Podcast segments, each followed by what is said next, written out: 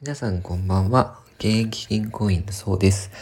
本日のテーマは、お金の勉強を何から始めるかというテーマでお話ししていこうと思います。普段は私は今現役で銀行員してるんですけど、主には純富裕層の方ですかね、の資産運用の相談などを載っています。で、えっと、結論から言うと、お金の勉強何から始めた方がいいかというと、FP3 級の勉強ですね。こちらをおすすめしてます。で、その理由なんですけど、まあ、個人に、まあ、ダイレクトに役立つ、まあ、金融知識っていうのが、ま幅広く学べるんですね。例えばどういうことが学べるかっていうと、ま税金の知識だったりとか、保険の基本だったりとかですね、あと資産運用についても基本的なことが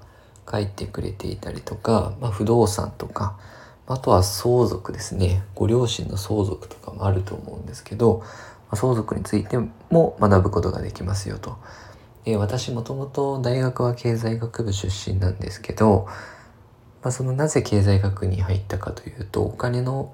知識ですねお金に強くなりたかったので経済学をし、え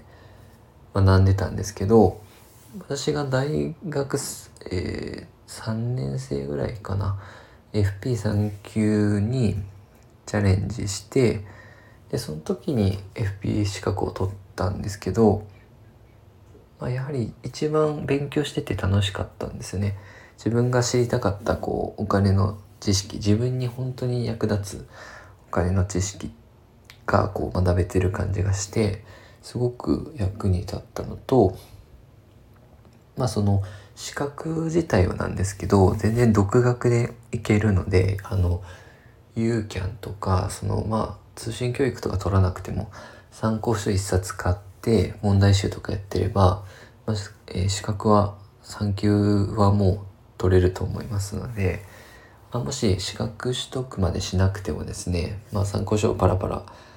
あのめくっていくっていうのはすごい勉強になると思いますので